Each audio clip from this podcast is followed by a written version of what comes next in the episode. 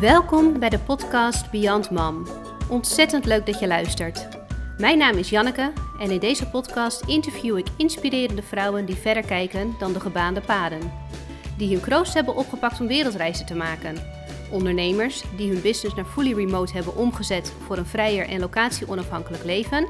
En vrouwen die het lef hebben gehad om Nederland gedag te zeggen door te emigreren met hun gezin. Waar liepen zij tegenaan? Hoe hebben ze hun droom altijd helder voor ogen kunnen houden, ondanks de waan van alle dag? Hoe hebben zij het financieel voor elkaar gekregen? En welke stappen hebben ze hiervoor moeten en durven zetten? In deze podcast probeer ik daar allemaal achter te komen. Laat je inspireren en enthousiasmeren om misschien zelf ook het wereldwijde avontuur aan te gaan.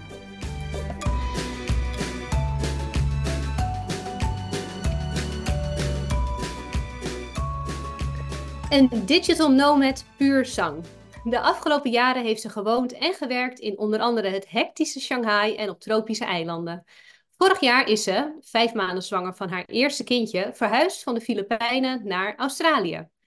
Op dit moment is ze voor een paar maanden in Nederland om hun prachtige zoontje te showen aan vrienden en familie. Maar volgende week vliegt ze weer terug naar het zonnige Down Under. In haar professionele leven begeleidt ze onder andere ondernemers die meer vrijheid, energie en geld willen overhouden en daarmee de 24/7 hustle achter zich willen laten. Mag ik een daverend applaus voor Ilona Dieles? Welkom! Nou, dankjewel, wat een leuke introductie. Het klinkt echt, uh, klinkt bijna surrealistisch als ik het zo over mezelf hoor. Ik denk zo, die doet veel. Ja, maar naar mijn idee doe jij ook echt heel erg veel. En is het voor jou een soort van way of living geworden. Maar is het voor heel veel mensen echt wel een, um, ja, een, heel ander leven dan dat ze dagelijks uh, gewend zijn. Ja, ja, dat denk ik ook. Voor mij is het zo normaal en ook echt niet iets om, uh, wat ik denk, ja, wat het was niet echt een ding of zo dat ik uh, nou ja, hoogzwanger naar een ander land ging. Terwijl ik laatst een andere ondernemersvriendin sprak en die zei, jeetje, hoe heb je dat toen allemaal gedaan? Die was toen zwanger. En die zei, jemig, ik, uh, ik moet er niet aan denken dat ik überhaupt naar een andere stad moet. Laat staan dat jij nou ja, in je uppie van nou, toen de Filipijnen naar Australië vloog. En ik dacht, ja, nou ja, het moest. Het zat in het plan en ik ging het gewoon doen.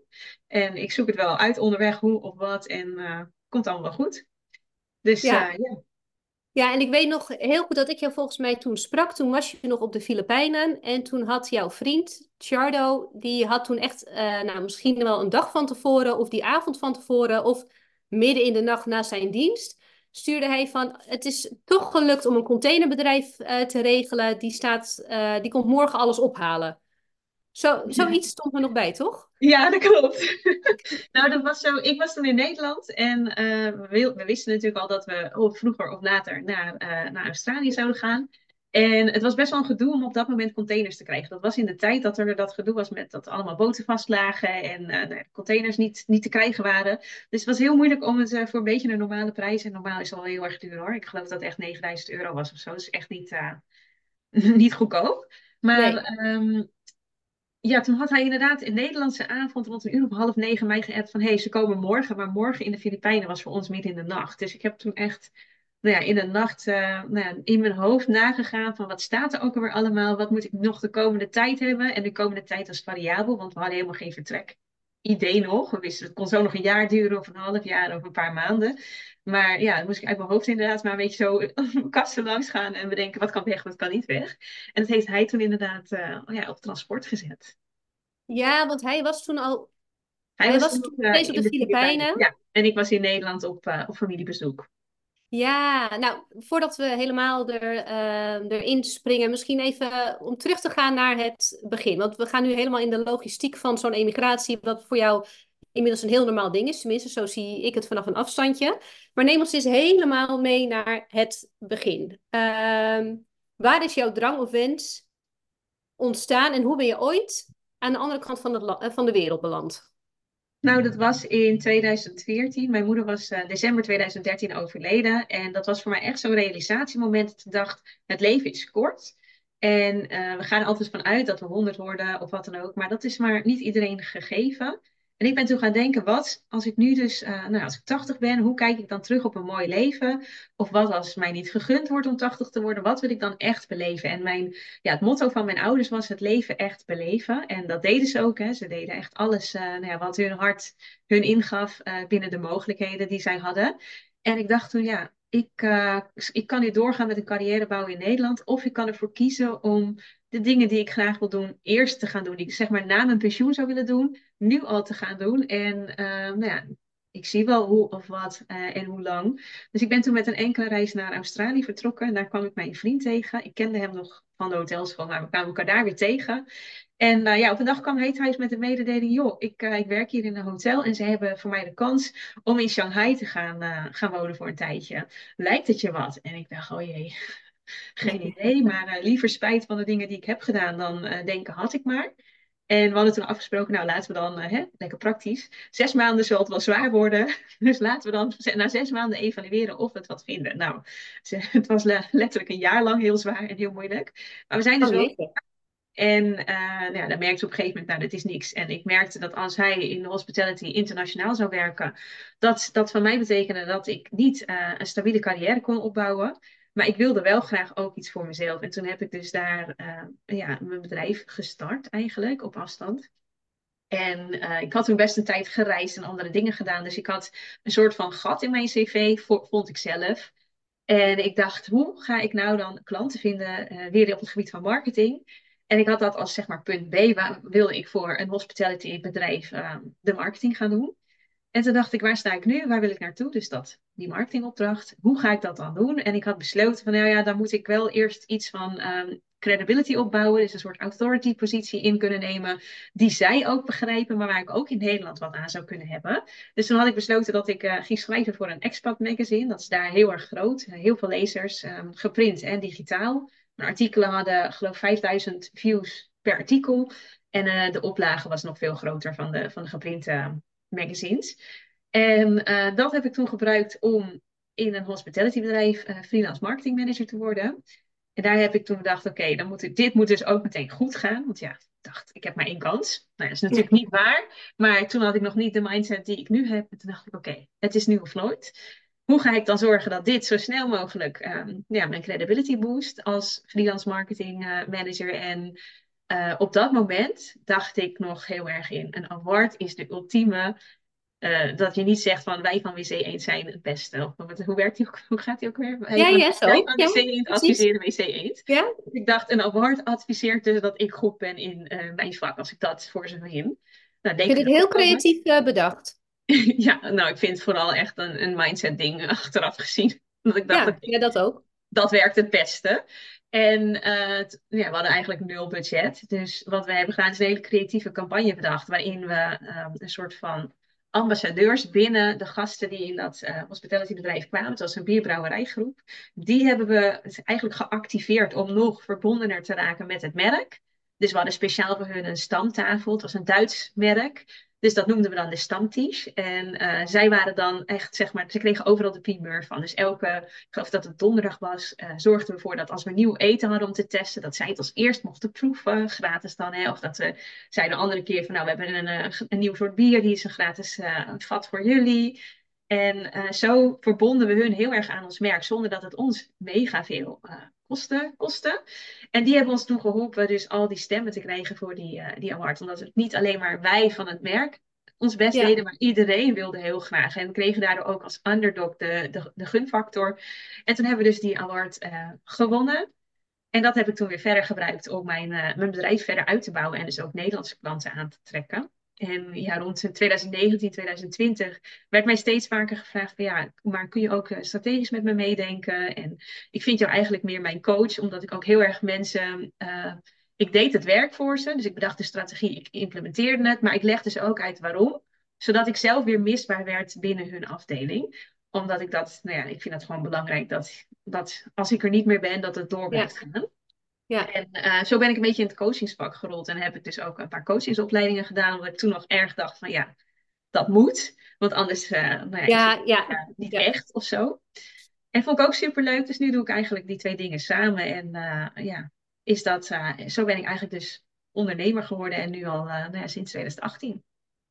Ja, dus jullie, jij ging naar Australië om rond te reizen. Ja, uiteindelijk wel. En daar kwam je Charo tegen, die daar dus wel al echt een baan had in ja, uh, loondienst. Ja, ja, voor een vijf-sterrenketen, volgens mij. Ja, ja dat was een vier-sterren hotel, maar het, de keten heeft vier- en vijf-sterren hotels. En later werkte hij alleen voor vijf-sterren hotels, ja. En uh, jouw plan was eigenlijk om in Australië te blijven, maar toen nou, werd je verliefd en ben je verder gegaan? Ja, mijn plan was eigenlijk gewoon om terug naar Nederland te gaan. Dus ik heb echt mijn leven hier uh, nou ja, soort van helemaal uh, omgegooid om met hem mee te gaan. Uh, zijn droom achterna. En nou, we zijn allebei van de hotelschool, net als jij. Dus ja. reizen is wel echt een, iets wat ik heel erg leuk vind. En ik vond het gewoon een mooi avontuur. Maar ik vind het ook heel belangrijk om de band met mijn vriendinnen en familie in Nederland warm te houden. Dus ik zorg er dan wel altijd voor dat ik nou ja, vier tot zes maanden in het jaar in Nederland ben. Zodat ik ook hier nou ja, ook een leven eigenlijk heb. En uh, ja. dat zorgt ervoor dat ik dus nu echt in twee werelden kan leven. En uh, ja, ik was natuurlijk even bang nu ik een zoontje had gekregen dat dat dan moeilijker werd. Maar tot nu toe ontvouwen zich gewoon ook mogelijkheden um, gaandeweg om zo door te blijven leven.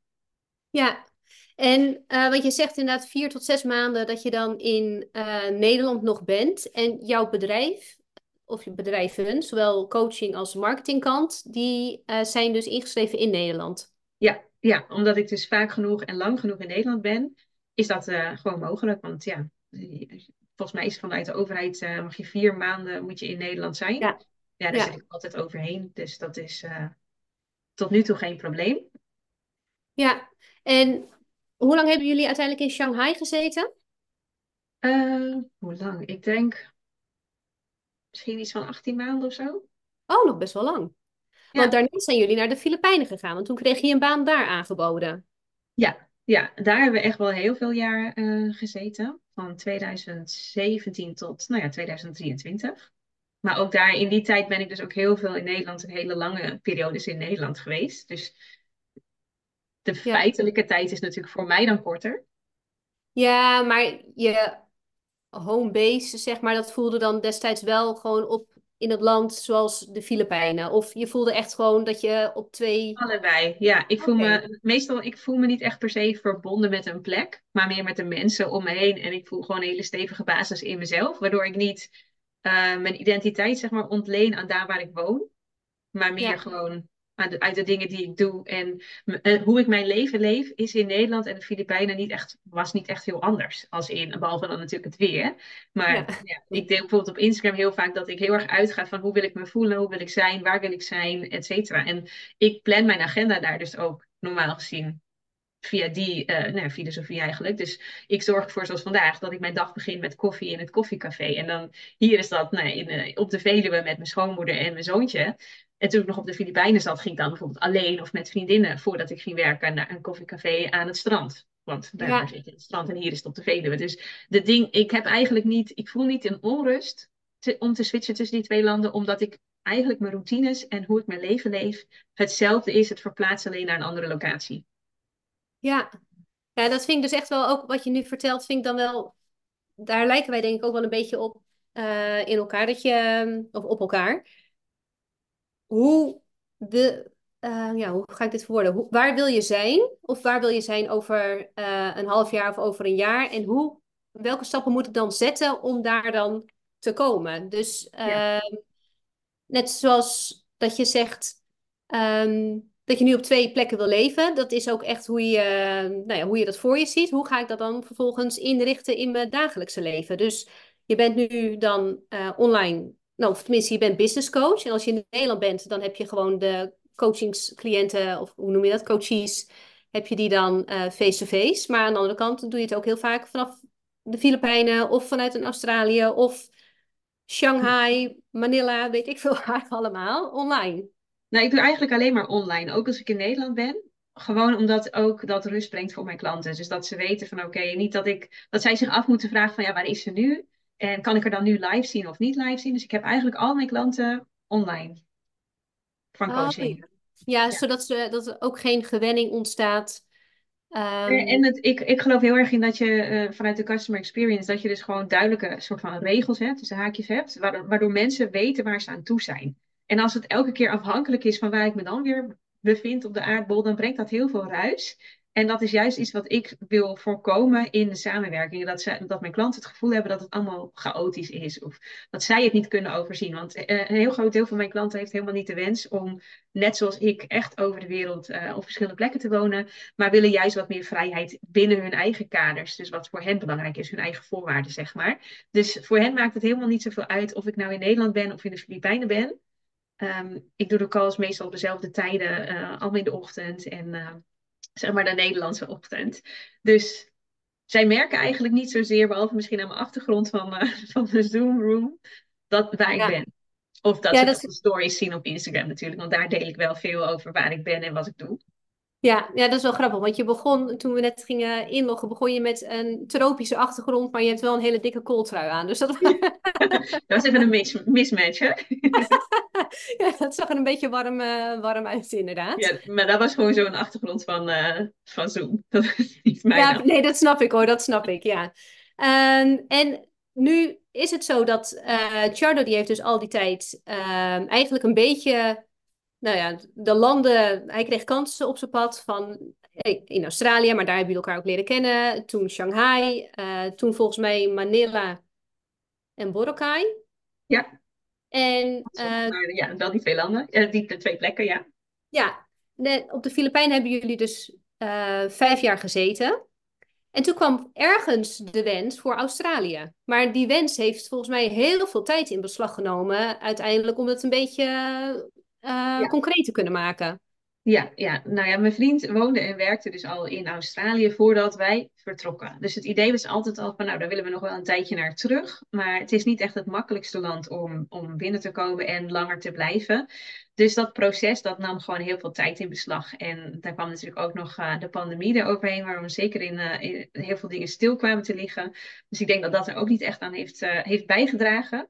Maar dat is uiteindelijk allemaal geregeld. En ja, ook daar geloof ik weer heel erg in bepalen wat je doel is. En dus jouw punt B. En dan zelf maar gewoon onderweg uh, de stappen blijven zetten. Ook als het nog niet per se dichterbij komt, voor jouw gevoel. Maar gewoon door blijven gaan. En uh, nou ja, soms ga je een beetje links, soms ga je een beetje rechts. Uh, kom je even een obstakel tegen. Maar stappen blijven zetten. En dan kom je vanzelf dichter bij je doel. En de, de weg er naartoe ontvouwt zich ook vanzelf. Als je maar gewoon in beweging komt.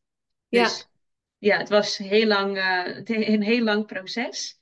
Maar we wisten wel waar we het voor deden. En dat maakt het dan extra leuk als we dan nu nou ja, over een week weer uh, vertrekken. En dat we dan weer daar lopen langs het strand. En denken, ja, al drie jaar geleden, of nou ja, onderhand is het nog veel langer geleden. Maar 2019 uh, eh, begonnen we het hele proces. En nu zijn we daar. En toen moest ik wel ook even denken, ik dacht, ja, if you're living your dream, it's no longer your dream. Dus toen was, dat viel wel echt ineens een heel groot stuk dat we dachten, oh, maar nu is er weer ruimte om te bedenken, what's next? Ja, ja want uh, jullie zijn nu dus verhuisd naar Australië zonder um, de baan van Chardo. Ja, ja, die wilde ook graag uh, ondernemen, dus die is dat nu ook aan het doen. Ik denk dat hij uh, redelijk geïnfluenced was door het, dat hij zag dat ik gewoon heel veel reisde en heel veel nou ja, vrijheid had in die zin. En uh, ja, hij vond het nu een mooie tijd om het ook uh, zijn ding te gaan doen. Ja, want hij was F&B manager bij uh, nou, een vijfsterren hotel, dus hij werkte ongeveer altijd, volgens mij. Of tenminste, het is een zware baan voor zo'n luxe, luxe hotel natuurlijk. Dus ja, je bent nooit... Ja. ja, je staat nooit echt uit. Uh, nou ja, kijk, ik, ik, ik kan alleen maar spreken over hoe ik het ervaren heb. Hij heeft er natuurlijk een hele andere ervaring bij. Hij vond het fantastisch leuk werk en uh, ja. vond het allemaal helemaal geen probleem. En het geeft ook heel erg veel voldoening natuurlijk. Hij kon heel veel betekenen voor zijn team. En uh, ja, ik vond het heel erg leuk. Maar ik vond wel inderdaad, als ik maar vergelijk hoe mijn werkweek eruit zag en hoe zijn werkweek eruit zag, dat ik veel meer vrije uren had, veel meer flexibiliteit, veel meer mogelijkheid om naar Nederland te gaan voor langere tijd. En ja, maar dat is mijn mening natuurlijk. Dat wil niet zeggen dat hij dat uh, ook per se zo wil als dat ik het uh, invul. Nee, nee, nee dat, is, uh, dat is zeker waar. Het is alleen dat jij inderdaad veel meer de vrijheid al had gecreëerd om maar overal ter wereld te kunnen werken. Of om dan een paar maanden naar Nederland te gaan, of dan om weer terug te gaan. En ik weet nog heel goed dat wij op een gegeven moment aan het samenwerken waren. En dat jij niet precies wist wanneer je nou weer terug zou gaan naar de Filipijnen. Ja, misschien volgende week. Ja, of ja, misschien ook wel volgende maand hoor. Dan moet ik heel even kijken hoe het gaat lopen en of, uh, wat, hoe de werkweek eruit ziet van, uh, van Ciardo. En uh, ja, ik, ik kijk wel even. En dat vond, ik, dat vond ik zo grappig. Terwijl heel veel mensen die zien dat natuurlijk echt als een mega stap om gewoon weer zo'n lange vlucht te doen. En hoe lang blijf je dan in Nederland? En die vullen hun agenda helemaal chockvol, of het nou in Nederland is of dan bijvoorbeeld op de Filipijnen. Maar dan is het wel handig om tegen die tijd dus weer daar te zijn. En jij zegt, nou ja, ja, misschien komt het nu wel handig uit, maar ik moet heel even kijken, want misschien moeten we ook nog wel even naar Australië. dacht ik, oh ja.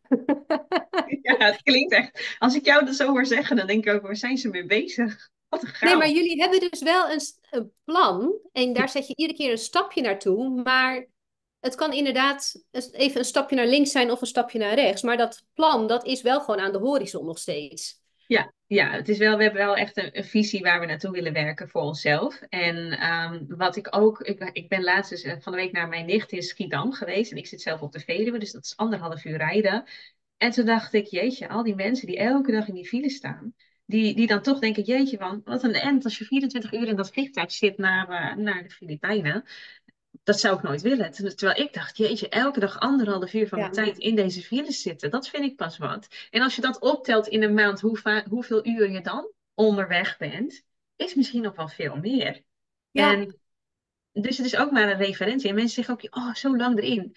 Nou, was beter in de Filipijnen, want die vlucht was maar volgens mij iets van 13 uur. Dus nou, dat voelde echt vier keer langer. Want naar de Filipijnen heb je ook nog één overstap, meestal. Maar dan moest ik nog van Manila naar het eiland. Dus dat betekende meestal een overnachting van in Manila. Want ja, die vluchten gaan maar naar het eiland één keer in zoveel tijd. En daar waar ik dan op het eiland zat, daar is geen vliegveld. Want het eiland is 17 vierkante kilometer. Dus in totaal, daar zit geen ja. vliegtuig op vliegveld op. Want dat is, dat is zo'n beetje het hele een eiland zijn. Dus ja. dan nog, als je uit het vliegtuig komt met een busje en dan nog een boot en dan weer een busje en dan ben je pas thuis. Nou, dan ben je onderhand zoveel aan het slepen. Dat voor mijn gevoel hebben we nu, um, omdat we nu de eerste keer met ons zoontje gingen vliegen, hadden we een auto gehuurd die ons, of een chauffeur ingeschakeld die ons zou brengen omdat we dachten, nou, het zal nu wel. Hè? Iedereen maakt je vreselijk bang over vliegen met een baby. Dus we dachten, nou, uh, laten we dan in ieder geval maar zorgen dat we gebracht worden. Het was ook wel midden, ja, laat op de avond dat we zouden gaan. Dus we dachten, nou beter dat we dat zo doen. En ik vond het super relaxed, want ja. man die sleepte de koffers in de auto samen met mijn vriend. En, uh, en uiteindelijk hebben we die, de koffers afgegeven op het vliegveld. Zijn we gaan zitten. Ene vliegtuig in, andere vliegtuig in. En we waren er. Dat voelde zoveel rustiger dan die, die korte vlucht waarvan mensen zeggen, ja, maar dat is echt maar de helft aan, vlug, aan vliegtijd. Ja. Ja, maar zo werkt het dus niet. Het is ook een referentiekader en, en hoe je er naar kijkt. Ik vond het juist super relaxed. Ik ging zitten, een beetje een beetje met knuffelen met de baby, een beetje filmpjes kijken. Ja, voor je het weet ben je daar uiteindelijk. Ja, ja, ik weet nog heel goed over referentiekader gesproken. Toen wij in Australië waren, toen sprak ik een, uh, een, nou, een oudere vrouw, 60, uh, 60 plus. En we hadden het over haar kleinkinderen. En zei ze, oh, ik ben zo blij dat ik, ze iedere week, uh, dat ik daar iedere week kan oppassen, want het is maar vier uur rijden.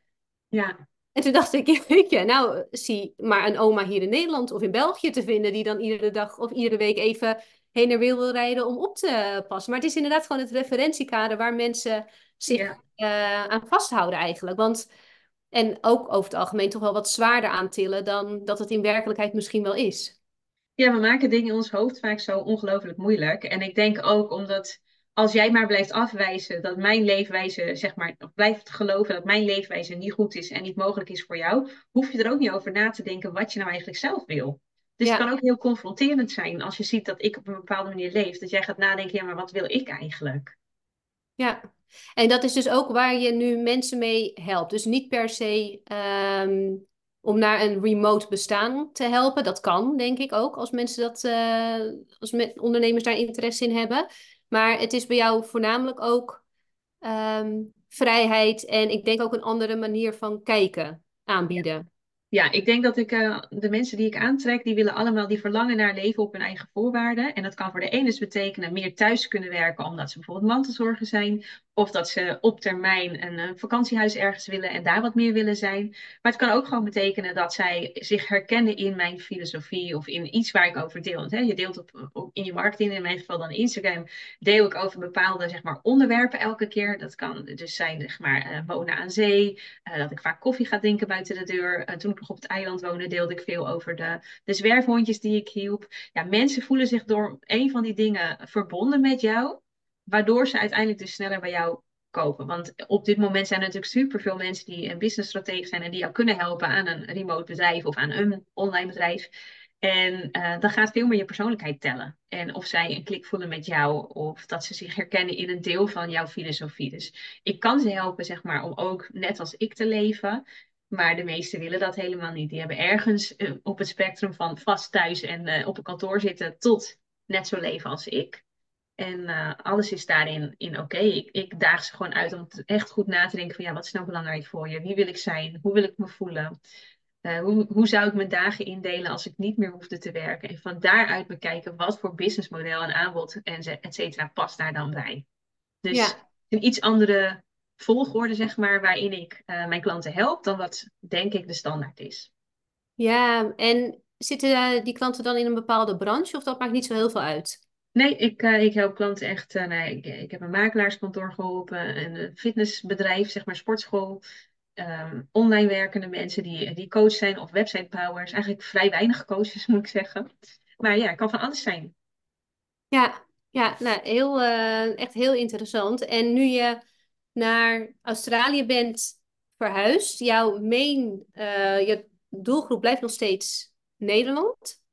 Ja. En dan ben je nu een beetje aan het experimenteren om ook in dezelfde tijdzone mensen ja, te nou, vinden in Australië. Ik ben net terug van mijn verlof en uh, uh, mijn verlof eindigde toen ik in Nederland was. Dus nu, nu, ben ik nog in Nederland. Dus ik heb niet echt nog um, heel erg helder hoe ik het allemaal precies ga doen. Dat, uh, nou ja, daar geloof ik ook dat het zich gewoon ontvouwt door ja. te doen. Dus inderdaad ben ik nu, uh, uiteraard heb ik mijn eigen Instagram community, piepkleine community hoor. Maar de mensen die mij volgen, die, die blijf ik gewoon inspireren met wat allemaal ja. mogelijk is. Want ik, dat is eigenlijk waar ik het meeste over, over deel online. En uh, ja, ik ga ook kijken of de Australische markt wat voor me is. Maar het kan ook zomaar zijn dat ik over twee maanden denk, nou toch niet. Of dat er weer iets anders uitkomt. Soms laat ik het dingen ook gewoon een beetje zijn en ontvouwen. En zie ik wel uh, ja, hoe, het, hoe het verloopt en of het bij mij past. Want ik geloof heel ja. erg dat in beweging de groei zit. En door in beweging te komen ga je zien wat alle mogelijkheden zijn. Want anders ga je het helemaal stuk denken in je hoofd. En dan uh, ben je over een jaar nog aan het nadenken over wat je dan precies gaat doen voor wie. Ja, nou ja, en wat je al eerder zei, ieder stapje is gewoon weer een stapje dichter bij het doel. En of het nou ja. een stapje ook de verkeerde richting is, dan weet je dat ook weer. En dan ga je gewoon uh, verder met het volgende. Ja, precies. En ik denk dat als je echt ondernemend leeft, wat jij en ik dus doen, dan zie je ook zeg maar het, het hele leven als een spel. En er is dus geen goed of fout, maar alleen leermomenten. En soms ga je een stapje terug, inderdaad, een stapje vooruit. En uh, ja, ja, veel voorwaarts, zeg maar. Ja, ja, precies. En, uh, ja, soms achteruit, soms, uh, soms vooruit. Maar we, we streven ernaar om zoveel mogelijk stappen vooruit te zetten. Al voelt het soms natuurlijk niet, niet helemaal zo. Ja, het is net als met een vliegtuig. Hè? Een vliegtuig die gaat opstijgen. Die gaan eerst op taxiën. Dan zijn ze een beetje in beweging. Maar dan stoppen ze om vervolgens de lucht in te gaan. Dat doen ze eigenlijk altijd vanuit eerst even stilstand. En dan geven ze gas. Dus ik zie dat... Ja, dat klopt inderdaad. Ja. Net zo. Soms sta je even voor je gevoel stil. Maar daarin creëer je een bepaalde energie. Waardoor je straks weer sneller kunt groeien. Ja, nou ja, wel leuk dat je nu het voorbeeld van een uh, vliegtuig gebruikt, omdat jij daar gewoon, uh, nou ja, een veelgebruiker van, van bent. Als uh, wereld, wereldreiziger. En hoe is het nu? Want je zegt inderdaad, nou, mijn vlog is dan nu geëindigd. Ja. Ehm, hoe is het als moeder en het hebben van een business in een ander land? Want, nou ja, je, je raakte zwanger je zat op de Filipijnen en je had wel heel erg de wens om uh, te bevallen in Australië. Ja. Maar dan loop je natuurlijk ook weer tegen 101 dingen aan waar je eerder niet over na hebt gedacht. Ja. Precies. Opeens ben je niet meer alleen uh, als ondernemende digital nomad, maar heb je toch ook wel weer de zorg voor uh, een gezonde zwangerschap en een gezonde bevalling. En hoe gaan we dat daar, dan daarna allemaal doen? Ja, nou het, het, hoe gaan we het daarna allemaal doen? Dat is zich dus nu langzaam aan, aan het uh, ontvouwen. Uh, nou ja, zoals je weet was het hele opvanggebeuren nog best een uitdaging. Dat, uh, dat heeft er wel voor gezorgd dat ik dus ook langer verlof heb. Maar als ik er nu op terugkijk, is dat eigenlijk alleen maar mooi geweest. Want daardoor heb ik nog meer tijd met mijn zoontje kunnen hebben dan, dan dat eigenlijk in eerste instantie het plan was. Ik had wel het strategisch ook weer over nagedacht van oké, we gaan dus met z'n tweeën naar Australië, waar we geen mensen kennen. Want we, ja, we kwamen daar echt gewoon op een plek waar ik ook nog nooit geweest was. Dus ik had echt uh, alleen maar van Google Maps een soort van... Uh, dat was bij Brisbane, toch? Of niet? Ja, de Gold Coast, dus onder Brisbane. En uh, ik had toen bedacht, dan is het slim dat ik zorg dat ik in ieder geval ongeveer een jaar vrij kan zijn. Dus ik heb met mijn bedrijf ervoor gezorgd dat ik genoeg middelen had om een jaar geen nieuwe klanten aan te trekken. Dat heeft gewoon heel erg veel rust gebracht, waardoor ik niet nu in de volledige paniek zit, ben beland, zeg maar, dat er geen opvang was. Want we wisten al van ja, de standaard manier van hoe je met verlof gaat en daarna gaat jouw baby naar de opvang. Dat wisten we niet, want we wisten helemaal niet zeker of we in Australië zouden zijn of dat we uiteindelijk in Nederland zouden zijn. Echt super kort voordat de vlucht ging, hebben we pas besloten: oké, dit wordt het. Dus we stonden nergens op wachtlijsten of wat dan ook. Dus ja, was ja. gewoon niks in die zin geregeld. Dus dat, uh, nu lijkt het erop dat we opvang hebben. Um, dus dat, daar ga ik dan even vanuit dat dan vanaf volgende maand uh, voor ons beschikbaar wordt. En ja. dan uh, ben ik van plan drie dagen te gaan werken. Dus dat wordt dan ook weer anders. Ik ben gewend uh, meer dagen, maar kortere uren. Dus ja, alles verschuift een beetje. En ja. dat, ik moet zeggen dat ik denk, ik maak me eigenlijk niet heel erg druk om die dingen. Waarschijnlijk omdat ik al zo lang um, met zoveel variabelen en zeg maar onzekere punten, dus die niet duidelijk zijn. Ja leef, dat ik, me de, dat ik denk, nou, het komt wel goed. En links of rechtsom, um, ik gebruik nu heel veel, zeg maar, pockets of time. Dus als er ergens een keer een half uurtje tussen is, of een kwartiertje, of wat dan ook, dan heb ik een lijst met alles wat ik wil doen voor mijn bedrijf. En dan pak ik gewoon iets erbij. Dus ik denk dat ik straks gewoon, um, ja, dat het alleen maar voelt als, als de zee van ruimte of zo. Als ik wel nou ja, helemaal. Om, ja, omdat je dat nu de afgelopen periode natuurlijk niet hebt gehad. Omdat je gewoon een kleine had die non-stop aan je vastgeplakt uh, zit de eerste maanden natuurlijk. Ja. Um, en dan natuurlijk de, dat je nu in Nederland bent. Nou, daar heb je dan ook geen opvang. Dus je bent um, ja, qua productieve werkuren, ja, dat zit er dan gewoon weinig in. Wat ook prima is. En daar is je verlof natuurlijk ook voor om het helemaal los te laten. En jullie hadden dan die buffer of uh, je had het allemaal zo ingeregeld dat er geen paniek is over inkomstenstroom of dat soort uh, punten uh, een jaar lang.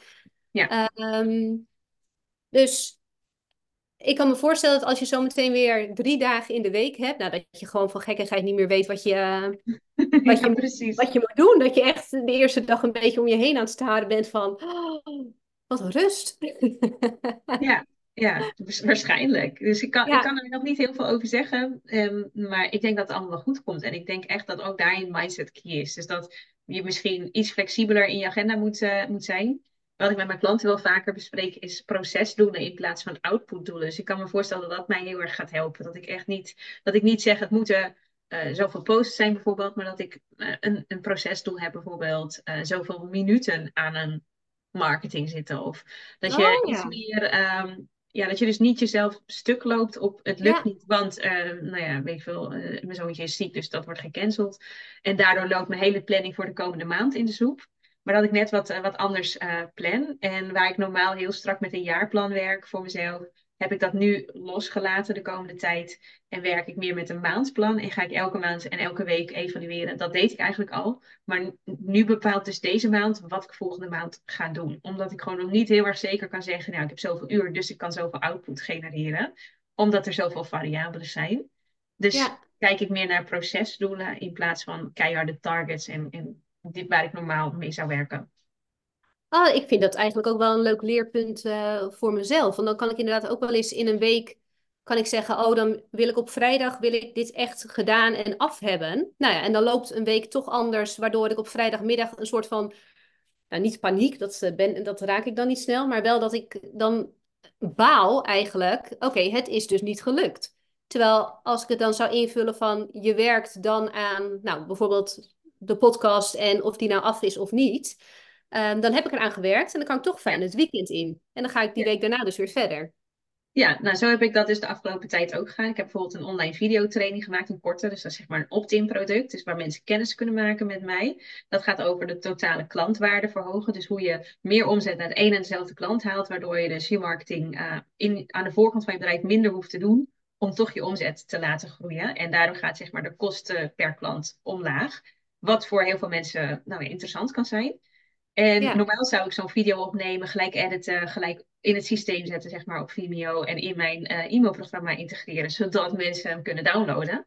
Maar nu heb ik dat dus heel erg in een procesdoel variant aangepakt. Dus dan wist ik, oké, okay, ik heb hier een kwartier, nou daar ben ik gebleven, daar ga ik nu dan een kwartier aan verder werken. Dus het hele maken van dat ding duurde veel langer dan dat het normaal ja. zou doen. Maar omdat ik niet mezelf heb vastgelopen op van, oh, maar het is niet gelukt dit keer, want uh, mijn zoontje werd te vroeg wakker of er was ja. Maar ben ik gewoon door blijven gaan, omdat ik dus niet gedemotiveerd werd van een harde target van de video moet af zijn. Nee, ik heb er zo lang aan gewerkt, dat was het doel. En op een gegeven moment is het dus ook gewoon klaar. Ja, ja. En zo'n masterclass of zo'n video-opname uh, dan die je nu hebt gemaakt, dat kunnen mensen dan um, kopen en daar gaat dan verder voor jou geen tijd meer extra in zitten.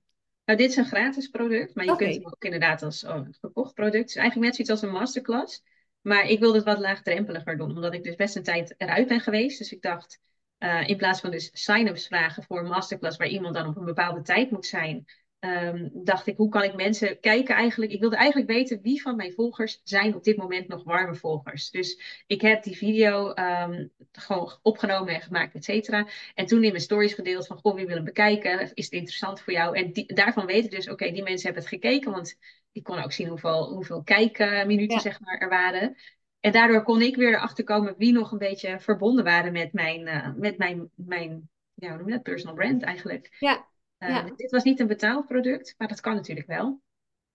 Ja, en dat zou natuurlijk helemaal ideaal zijn als je op een gegeven moment door zo'n um, door het indelen van je bedrijf op zo'n manier, dat je dan steeds minder echt actief bezig hoeft te zijn. En uh, waardoor je dus weer meer tijd en meer vrijheid uh, hebt.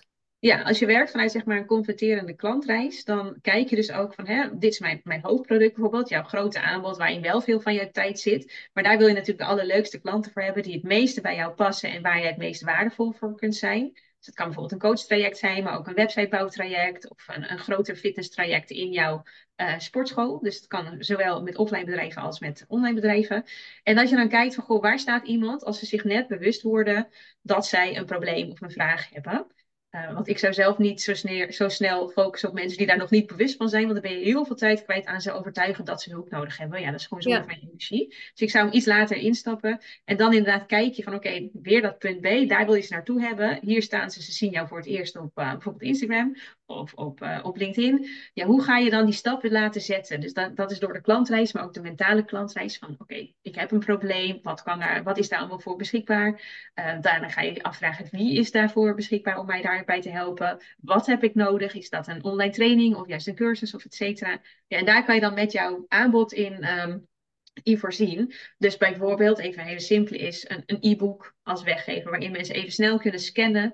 En het gaat soms niet eens over dat e-book zelf, maar vooral over de mails die daarna komen, waarin je steeds weer even top of mind blijft en ze verder meeneemt in jouw verhaal.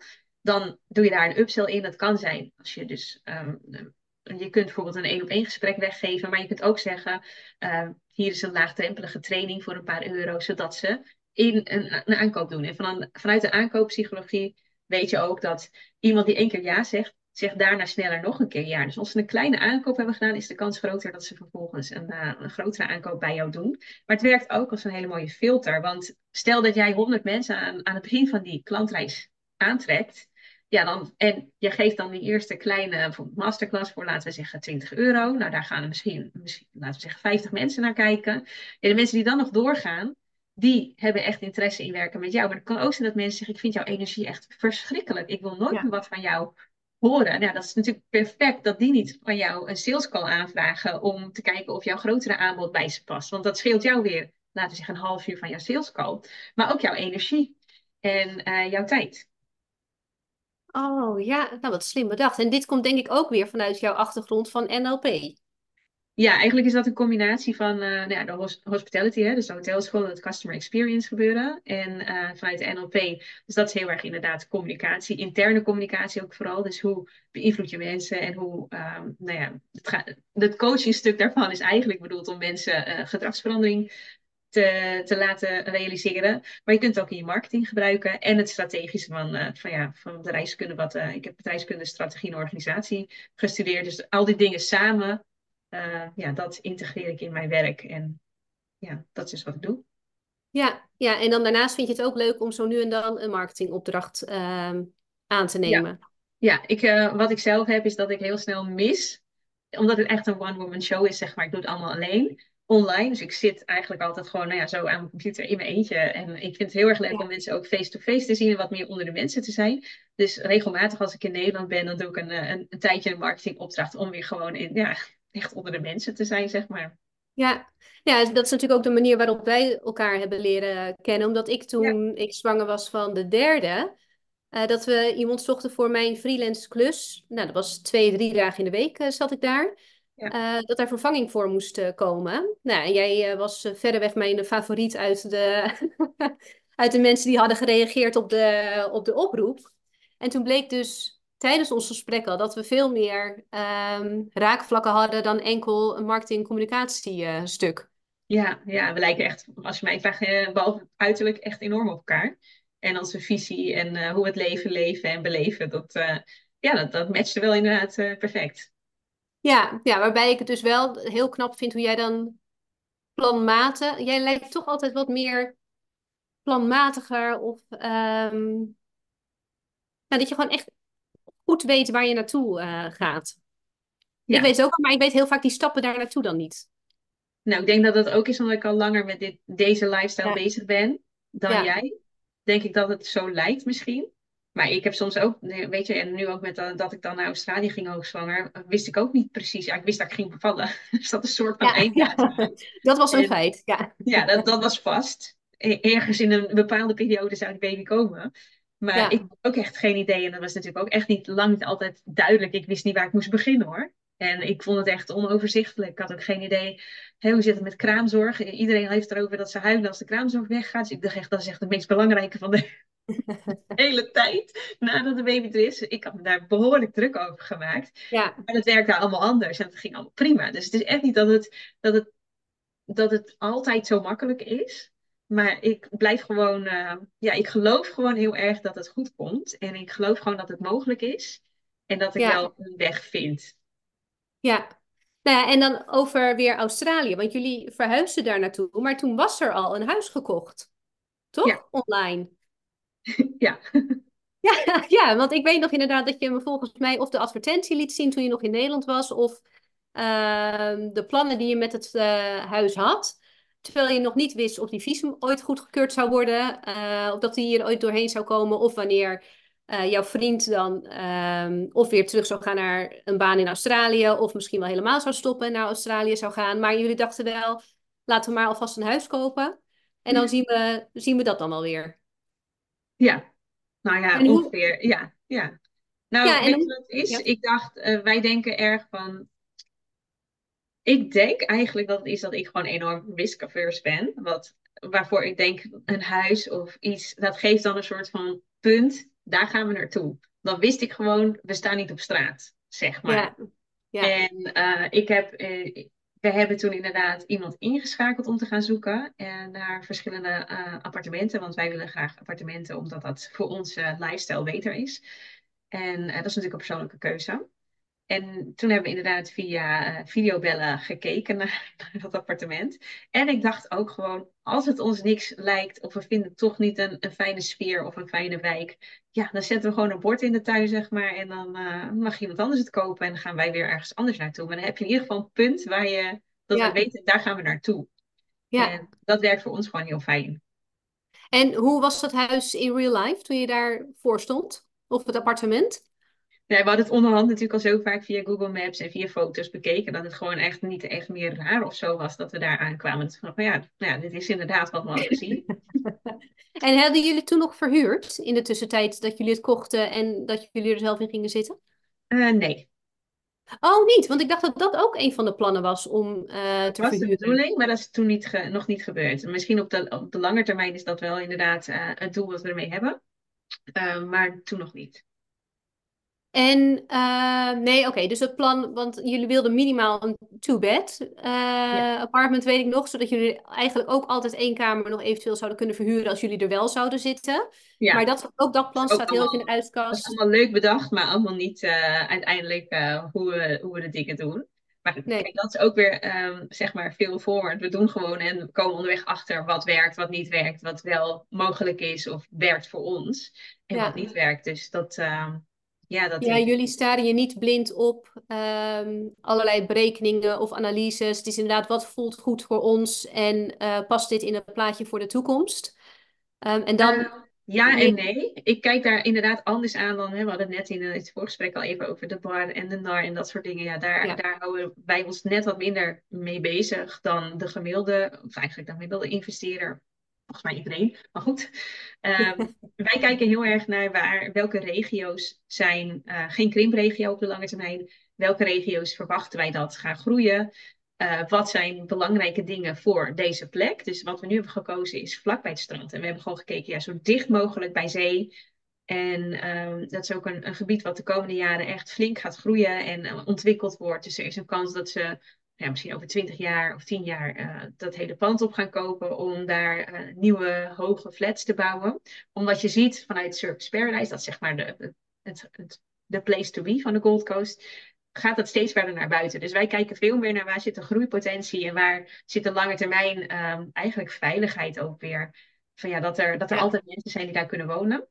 Dat is ja. ook waarom wij naar relatief kleine appartementen kijken, zodat je gewoon weet, oké, okay, het is niet een, eh, een miljoenenhuis waarvan nou ja, maar een selecte groep daar terecht kan, maar dit is echt een plek waar nou ja, mensen die scheiden of mensen die tijdelijk wat nodig hebben of mensen die, nou ja... Starters. Ja, expats, et cetera, die kunnen allemaal daar uh, prima wonen. Dus is, daar kijken wij veel meer naar dan uh, de, wat de standaard regels zijn, zeg maar, in vastgoed. Ook omdat wij dus zoveel weg zijn en er zo min mogelijk werk aan willen hebben, kiezen wij dus voor appartementen, omdat daar een VVE bij zit, vaak ook een, ja. een. Dus daar kijken we ook wel naar. Dat, is, dat, dat drukt natuurlijk op je rendement, maar dat geeft ons heel veel rust. Ja, en wie doet, uh, wie doet de searches hierna, zeg maar? Wie gaat echt struinen naar uh, appartementen die te koop staan en of het een interessant uh, groeigebied is? Doen we eigenlijk allebei. Het is ook gewoon een soort oh. Ik vind het heel erg leuk en ja, we kijken altijd wel, ook in Nederland, ook hier. En ja, niet altijd even serieus, maar gewoon ook om feeling met de markt te houden. En het is gewoon ook een soort van hobby voor ons geworden om ja. hiermee bezig te zijn. Ja, want jullie hebben natuurlijk ook appartementen in uh, Nederland ja. voor de verhuur. Ja. En hoe is dat dan gekomen? Want jullie hebben elkaar dus ontmoet in Australië. En toen zijn jullie weer een keer samen in Nederland geweest. En toen dachten jullie, laten we maar in vastgoed gaan investeren. Of was het jullie eigen appartement? Nee, nee, nee, nee helemaal niet. We hebben er echt uh, nooit gewoond. Um, het was eigenlijk zo dat we in, uh, we zaten op dat moment in Shanghai en daar hoorden we heel veel mensen daarover spreken. Omdat de meeste expats natuurlijk hun huis verlaten en dan op assignment gingen. We hadden helemaal niks, gewoon een paar koffers en dat was het. Ik geloof dat we met uh, twee grote koffers per persoon vertrokken zijn uit Australië. En dat, en dat was nou ja, alles wat we mee hadden. Ja. En um, toen dachten, oké, okay, ik zei, luister, jij, uh, jij doet dit werk, ik ben uh, ondernemer, dus ik moet in mijn eigen pensioen gaan voorzien. En ik geloof wel in uh, dat vastgoed een goede keuze daarin is. Laten we eens gaan kijken. En toen zijn we gewoon gaan kijken naar de mogelijkheden en ja, uiteindelijk is er dus, zijn we gestart. En, maar heb je wel vanuit, heb je dat huis wel bezichtigd of ook online vanuit Shanghai het nee. appartement bekeken? Nee, zoals ik al zei, ik ben echt heel veel in Nederland. Dus het lijkt misschien ja. ik altijd weg ben, maar dat is helemaal niet, uh, niet feitelijk waar. Ze waren zelf allebei een half jaar op dat moment in Nederland. En toen hebben we dat allemaal bekeken en geregeld. Ja, dus jullie waren inderdaad allebei in Nederland. Want dat is natuurlijk ook best wel wisselend geweest de afgelopen tijd. Dat jij hier zat en jouw vriend ja. dan nog aan het werk in Shanghai. Uh, maar nu ook zelfs. Jullie zijn dus voor drie, vier maanden nu volgens mij terug in Nederland. Om ja. uh, nou, Jesse dus te tonen aan familie en vrienden.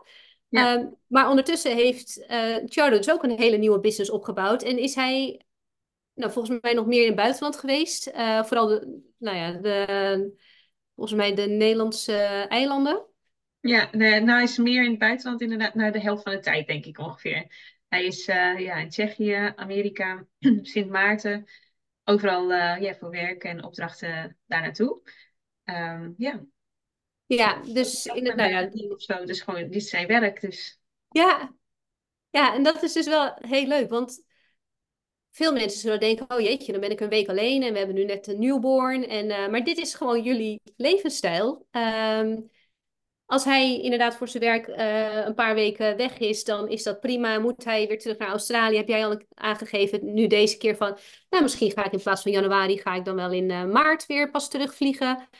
Um, dus het is inderdaad gewoon een hele, ja, hoe, hoe zal je dat noemen? Een hele flexibele leven, maar ook wat betreft relatie, dat jullie elkaar niet altijd maar iedere dag zien. Nee, nou, ik denk dat het heel erg gaat over uh, wat vind je belangrijk en we vinden elkaar in onze visie en in uh, elkaar ook dingen gunnen. Ik vind het zelf eigenlijk niet heel. Uh, mensen vinden het vaak moeilijker voor mij dat ik alleen ben met Jesse, onze zoon, dan dat ik het zelf vind. En uh, ja, ook toen ik heel erg zwanger was, in, toen waren we net in Australië aangekomen en moest hij ook voor werk weer terug naar de Filipijnen. Ja, ik vond geen probleem. Dus ja, weet je wat is? Stel dat, dat er iets gebeurt met een vliezenbreek of wat dan ook, pak de auto, ga ik naar het ziekenhuis. Uiteindelijk kun je toch niet zoveel doen. Ik moet de boel regelen, zeg maar. Ik moet het werk uh, daar doen, inderdaad. Ja, en, en dat komt eigenlijk doordat een, een oom van mij zei... Mijn moeder is dus heel erg ziek geweest en, en ook onder, ondertussen overleden. Toen zat ik, uh, was ik in Hongkong, geloof ik. En toen zei hij, weet je wat het is? Bijna alles... Uh, hoe zei hij nou? Bijna altijd heb je nog wel een uur of acht, twaalf, veertien, whatever. Dus je kunt altijd terugvliegen. En als dat niet kon, dan was zelfs als je in Groningen zat te laat. Toen dacht ik, ja, dat is eigenlijk ook precies de waarheid. Als er echt wat is, meestal heb je tijd zat om uh, snel de eerste de beste vlucht te pakken en terug te komen. Dus ik maak me daar een stuk minder druk om dan dat uh, anderen zich er druk om maken eigenlijk. Ja, die maken het misschien ook groter dan dat het is. Ja, en ik denk ook dat het verschil is omdat wij dus zoveel in het buitenland zijn, waar we echt met z'n tweeën zijn, dat we waarschijnlijk kwalitatief veel meer tijd en kwantitatief ook veel meer tijd met elkaar besteden dan mensen die hier in Nederland hun, uh, hun leven hebben. Omdat je dan toch echt wel, ja, ik zie het een beetje als een red race. Echt uh, allerlei verjaardagen, uh, moedjes. Iedereen moet, je moet zoveel mensen zien. Je moet overal zijn. Nou, ik word nu al helemaal doodmoe. Dat ik denk, oh my god, ik kan niet wachten tot we weer teruggaan. Want ik ben echt gewoon een soort van op van allerlei dingen die we aan het doen zijn. En ja. iedereen waar we mee afspreken. Dus ik denk dat, dat dat ook wel bijdraagt. Dat we normaal zo met elkaar zijn. Dat het helemaal niet erg is als je een keer een week voor werk naar het buitenland moet. Ja, nee, inderdaad. En dat is nu ook het mooie voor hem aan het opbouwen van natuurlijk een nieuwe, een nieuwe business. Dat hij nu ook een keer de vrijheid ervaart die jij dus al uh, jarenlang natuurlijk voor jezelf hebt, uh, hebt ingebouwd. Ja, en dat gun ik hem ook. Want ja, ja. het is zijn, uh, zijn leven. En hij heeft mij heel veel kansen geboden natuurlijk ook. Hè, door, door de vastigheid te verzorgen toen ik net begon. Dus ja ja, ik, ik zie het ook van doen, we doen alles gewoon samen. Dus ja, de ene keer staan mijn projecten zeg maar iets meer op de voorgrond en de andere keer zijne. Ja, ja. En um, nu zometeen ga je dus weer terug naar Australië. Nou, wat je al zei, we kenden daar niemand, we hadden daar nog niks, uh, geen kraamzorg, helemaal, uh, nou, echt from scratch. Je had dan wel een appartement. Ja, en een baby in de buik, dat was zeker. En, en een baby in de buik, inderdaad. Maar um, nou, het is nu misschien een beetje want je bent, hoe oud was Jesse toen je naar Nederland ging? Drie maanden. Drie maanden. En um, hoe zie je dat dan zo meteen met het opbouwen van een social network uh, daar? Want nu word je helemaal in Nederland helemaal nou ja, overwhelmed door alle sociale contacten. Ja. Um, zometeen in Australië, nou dan is het denk ik de eerste twee, drie weken dat je denkt, oh wat heerlijk, wat, uh, wat een rust. Maar je wil daar natuurlijk ook zo meteen een leven opbouwen. Ja, nou, ik denk dat als je eenmaal in die expert way of life zit, dat je, um, of die reizigers way of life, net hoe je het wilt zien, dat je daar veel makkelijker over denkt. Dus ik heb eigenlijk al een hele grote community om me heen gebouwd in de, nou ja, van maand twee ongeveer. Ik geloof dat uh, vanaf zes, zeven weken oud uh, ben ik met Jesse de Hoort opgegaan. En ik heb daar nou zeker al een stuk of tien uh, nou ja, moeders die in dezelfde levensfase zitten, met dezelfde leeftijd baby's om mij heen. Ja. En, uh, dus ja, ik heb eigenlijk al nu een community om me heen. En wat daarin ook weer is, ik ben gewoon meteen gaan kijken van ja, wat wordt er allemaal georganiseerd? Waar kan ik allemaal naartoe? En daar ben ik gaan kijken wat past bij mij. Dus nou ja, daar heb ik één ding van gekozen. En zo heb ik mensen leren kennen. Ja, ja en wat dat gaat, zit je natuurlijk ook in een hele bijzondere fase. En is dat voor alle nieuwe moeders een hele bijzondere fase. Waar, waar je heel graag gewoon met uh, gelijkgestemden bij elkaar wilt komen om te zien Waar loop jij tegenaan? Waar loop ik tegenaan? Um, hoe vlieg jij dingen aan? Um, ja, zeker. Al heb ik volgens mij ook wel begrepen dat uh, de, heel veel problemen waar anderen tegenaan lopen, ik heb nooit meer tijd voor mezelf, of weet ik veel, dat ervaarde jij niet zo heel erg als een probleem, maar meer, nou, ik vind het allemaal wel, ik zie het allemaal wel op, me, op de dag komen hoe het gaat en daar beweeg ik me een beetje omheen. Ja, ik denk dat ook, want ik ben natuurlijk wat ouder. Uh, ik ben al 36, dus dat, ik denk dat dat ook al... Ik heb zoveel vrijheid gehad de afgelopen jaren, dat ik het ook niet erg, als een, niet als een last ervaar dat ik nu wat minder vrijheid heb. En als ik heel eerlijk ben, Jesse moet gewoon mee met wat ik aan het doen ben. En daar, ja, blijkbaar past hij perfect in mijn lifestyle voor nu. Het wordt natuurlijk wel weer anders, dat, daar ben ik me heus wel bewust van. Maar voor nu, uh, de dingen die ik leuk vind, gaat hij mee naartoe. Dus ik hou heel erg van koffie drinken in een koffiecafé. Nou ja, hij vindt dat nu ook prachtig. Hij, hij vindt het ook leuk, punt. ja, hij heeft zeg maar geen keus. maar hij vindt het ook echt oprecht wel leuk. Hij kijkt om zich heen en hij heeft allemaal interactie met mensen om zich heen. Uh, ja, dus hij, het is niet dat hij gaat zitten huilen of zo als we daar zitten. Dus ik heb het idee dat dat betekent dat hij het leuk vindt. Maar goed, ja. wat weet ik ervan? Ik ben zes maanden in deze reis. Nou ja, maar goed, je voelt natuurlijk wel heel goed je kind aan of hij lekker in zijn vel zit of niet. Ja, nou, hij vindt het leuk. Ja, ja. En ja, ik, ik, ik doe gewoon overal niet zo heel erg moeilijk over, zeg maar. Ik probeer heel erg, uh, ik ben van mezelf best wel een controlfreak. Dus ik heb me heel bewust met mezelf afgesproken, ik ga hier niet te veel zo'n moeder worden die uh, nou ja, overal denkt, oh het is vies of wat dan ook. Ik heb in Azië gewoon, nou, daar is pretty much alles best wel uh, nou ja, vies. Buiten de deur, zeg maar. Ja, ja. Ik dacht, ja, uh, die kinderen worden ook gewoon groot. En, Met een goede weerstand.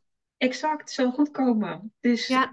ik probeer, en dat is echt een work in progress elke dag opnieuw. Maar ik probeer gewoon me niet zo druk te maken en te kijken van ja, hij gaat straks toch overal likken. Dus waarom zou ik dan, alles in zijn mond waarom zou ik dan nu alles zeg maar super, uh, weet je wel, met van die hygiënische doekjes, alles helemaal voordat hij een speelgoedje krijgt. Nou ja, dat, dat doe ik dus niet. Omdat ik dacht, ja, dan heeft hij helemaal een grote stap van ja. alles super schoon uh, op zijn uh, opvang straks alles in zijn mond steken. Ja, ja, ja. Nee, dat heb ik ook hoor. Hoe viezer, hoe beter. En ik denk altijd maar van, nou, ga maar lekker in die modder graven. En dat kan alleen maar goed zijn voor je weerstand. Hè, dat zeg je? Het is toch ook hartstikke leuk voor zo'n mensen. Een beetje in het bos te vroeten in de modder en uh, dingen te doen. Ja, nee, zeker weten. Ja, en dan zometeen dus drie dagen dat hij naar de crash gaat. Jij hebt dan zeeën van tijd. Maar hoe ga je dat dan doen als je ehm, dan wel weer naar Nederland gaat? Dus als je dan vier maanden naar Nederland, dan laat je de crash dus doorlopen en dat betaal je dan door? Of heb je een hele flexibele opvang? Of... Nou, dat, ik heb dat natuurlijk gevraagd. Uh, hij is nog nul, precies nul dagen geweest. Maar ik heb dat gevraagd van hoe zit het als wij uh, zijn buitenlanders? Hoe werkt dat als we wat langer weggaan? Ja, dat ligt eraan of er een grote wachtlijst is of niet op dat moment. Dus of de plek uh, geclaimd kan worden of niet. Ja, en ik geloof dat wij in onze lifestyle ook zelf de verantwoording moeten nemen. Dus dat er de kans groot is dat we door moeten betalen als we er niet zijn. Net zoals dat je huis doorbetalen ook gewoon een feit is. Als je het niet verhuurd hebt. Dus ja, ik, ik neem dat gewoon mee in, uh, in, de kosten. Er zijn ook mensen die zeggen, ja, jeetje, die vliegtickets zijn wel hartstikke duur. Ja, maar als iemand rookt, uh, dan heeft hij in de maand net zoveel kosten als dat ik spaar voor dat vliegticket in de maand. Zeg maar. Ik zie dat soort dingen als gewoon vaste lasten. En dat betekent dat ik dus een bepaalde omzet moet draaien om die lifestyle mogelijk te maken. Ja, dat ja. is mijn uitgangspunt. Waardoor heel veel problemen, waardoor mensen misschien vooraf al niet eens in actie komen, ja. ik anders naar kijk en kijk hoe kan dit wel. Ja, hoe kunnen we het wel voor elkaar krijgen in plaats van... Ja, soms kan het ook gewoon echt niet, hè. Dus dat is ook natuurlijk, er zijn ook dingen die gewoon echt niet kunnen. Ja, dan ja. is het ook gewoon, dan heb, je, dan heb ik ook daar rust in, omdat ik dan denk, oké, ik heb dus, zoals nu was er geen opvang. Ik heb alle mogelijke dingen die ik wist bekeken, ja. geregeld, gevraagd en uh, onderzocht. Ja, dan is ook gewoon op een gegeven moment het punt, oké, klaar nu. Zoveel tijd wilde ik eraan besteden, dus het is er niet. Hoe gaan we dat dan regelen? Dus het is echt niet dat ja. alles per se maar lukt of zo. Maar meer dat ik er, ja, ik doe gewoon mijn best en kijk gewoon. En als het niet gaat, gaat het niet. En dan zoek ik daar weer een oplossing voor. Ja, ja. Dat is wel en pro professional problem solver onderhand. Nou ja, ik denk dat heel veel mensen daar ook op zitten te wachten hoor. In hospitality heette dat toch duty manager? Die, uh, die was de probleemoplosser. Ja, en ik denk dat die rol echt wel op jouw uh, lijf geschreven is. Dus uh, mocht je toch weer een carrière switch uh, willen maken, dan. Word ik professional problem solver. Oké. Okay. ja, ja, voor andere mensen. Maar mensen die maken natuurlijk al van hele kleine punten vaak een probleem.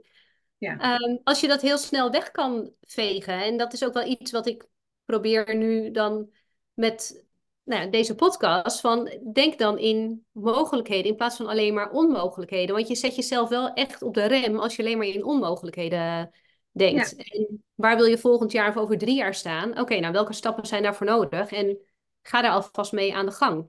Ja, en voor mijn eigen podcast had ik ook zoiets in het begin van, oh, maar wie ben ik nou? En wat als ik geen luisteraars heb of wat dan ook. En ja.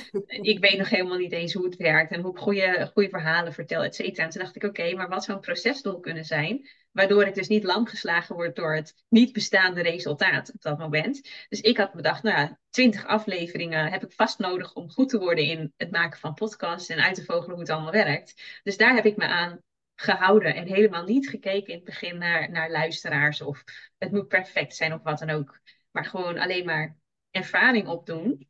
En daardoor wordt het ineens nu een stuk makkelijker om zo'n podcast op te nemen. Want uiteindelijk is ook, waar gaat het om? Het gaat om het verhaal. En als, het moet natuurlijk wel beluisterbaar zijn, maar moet het perfect zijn? Ik denk dat dat ook juist, zeker voor onze doelgroepen, niet de bedoeling is dat wij een perfect plaatje schetsen. Want dan hoef je oh, nee, dat wil ik zeker te beginnen. Want als het perfect moet, dan kan je wachten tot je lons weegt. Ja, nou ja, laten we inderdaad even jou dan van het perfecte plaatje eh, afschoppen. Nee. Wat zijn de grootste strugglingen waar jij mee te maken hebt? Dat je zelf ook echt dacht van, oké, mijn hemel, dit is echt wel even een dealbreaker. Of dat je gewoon echt niet wist waar je het moest, hoe je het moest gaan aanvliegen.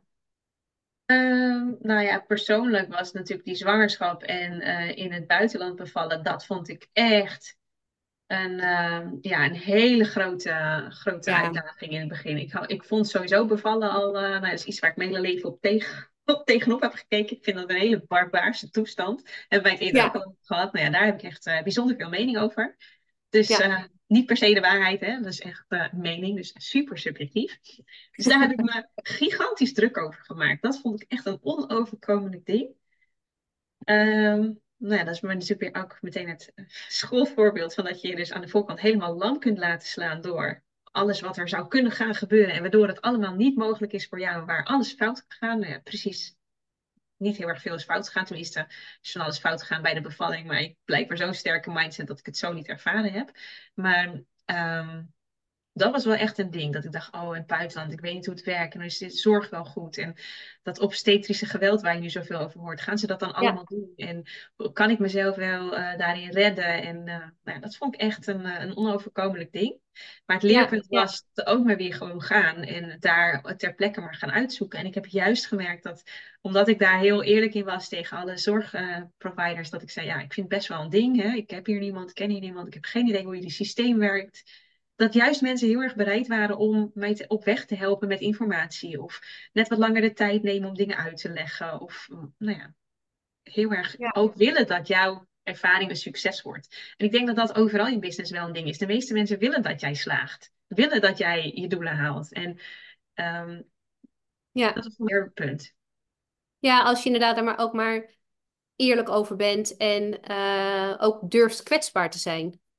En het hoeft niet allemaal, het, uh, nou, wat we het net over hadden, het perfecte plaatje naar buiten. Ik geniet juist enorm van ondernemers die ook af en toe delen dat het allemaal even niet zo goed gaat. Of dat, uh, dat ze volledig in het diepe zijn gesprongen zonder eeuwenlange um, analyses. Maar gewoon doen. En ja. dan maar ervaren hoe het is. Uh, en dan achteraf kijken van, nou oké, okay, dit had ik wel beter kunnen doen. En uh, zo ga ik het de volgende keer dan weer doen. Ja, precies. En ik denk een, uh, een business leermoment is echt het stuk van, uh, nou, ik kom uit een ondernemersgezin en ik heb hotelschool gedaan, wat eigenlijk een bedrijfskundige opleiding is en bedrijfskunde gestudeerd. Dus ik begrijp zeg maar hoe bedrijven werken. Maar dat online ja. ondernemen echt een vak apart is. En ik vond heel erg dat ik het dus wel zelf moest kunnen doen. En daarin heb ik ongelooflijk veel tijd verkwist met zelf uitzoeken en zelf, uh, omdat ik heel erg de overtuiging had dat ik het zelf moest doen. Ja. Zonder ja. hulp heb ik veel te laat hulp ingeschakeld. Terwijl online ondernemen echt een vak apart is. En um, dat het niet alleen om kennis en toepassing ervan gaat, maar ook om zeg maar uh, holding space gaat. Daar hadden we het eerder ook over. Dat ik uh, ook nu een coach heb. Niet zozeer omdat ik niet weet wat ik moet doen, maar gewoon dat iemand.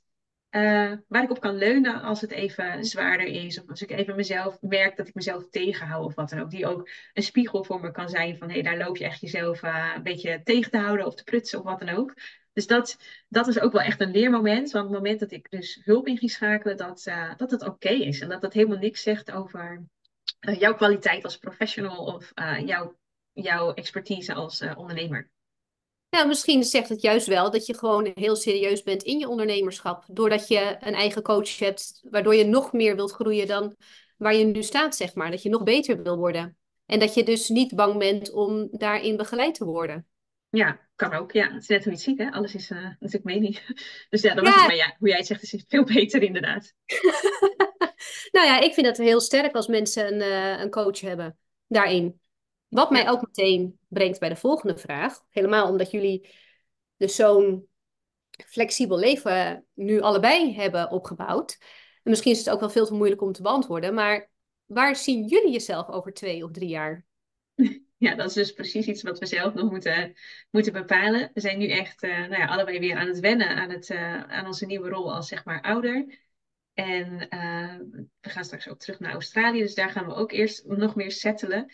En ik denk dat van daaruit, als we die rust eenmaal weer hebben, dat er nieuwe plannen ontvouwen. Maar voor nu hebben we niet echt plannen behalve zijn in het moment. Ja. ja, en genieten van het nieuwe leven in Australië als ouders. Ja, precies. Nou, dat vind ik ook meteen een mooie um, afsluiting van deze allereerste podcast, waarin jij dus ook met alle, alle, allereerste gast uh, was. Dus heel leuk dat jij hier, uh, dat ik jou mocht interviewen hierover. En wat nog leuker is, uh, en dat vind ik dus echt superleuk, is dat jij twee coaching sessies wil weggeven aan al mijn luisteraars van deze podcast. Dus ben je ondernemer en merk je dat je geleefd wordt door jouw bedrijf en zou je graag meer vrijheid, energie en geld willen overhouden? Geen 24-7 hassel meer? Laat dan een reactie achter in de show notes van deze aflevering en we kiezen daar twee gelukkig uit. Yes. Ilona, heel veel dank. Ja, jij dankjewel voor de uitnodiging. Ontzettend leuk dat je hebt geluisterd naar deze aflevering. Veel dank daarvoor. Wil je geïnspireerd blijven en op de hoogte gehouden worden over de volgende aflevering? Abonneer je dan op deze podcast. En ben je enthousiast over de ondernemende en leuke vrouwen die hun verhalen en tips met ons delen? Laat dan een comment of review achter, zodat we nog meer luisteraars kunnen inspireren.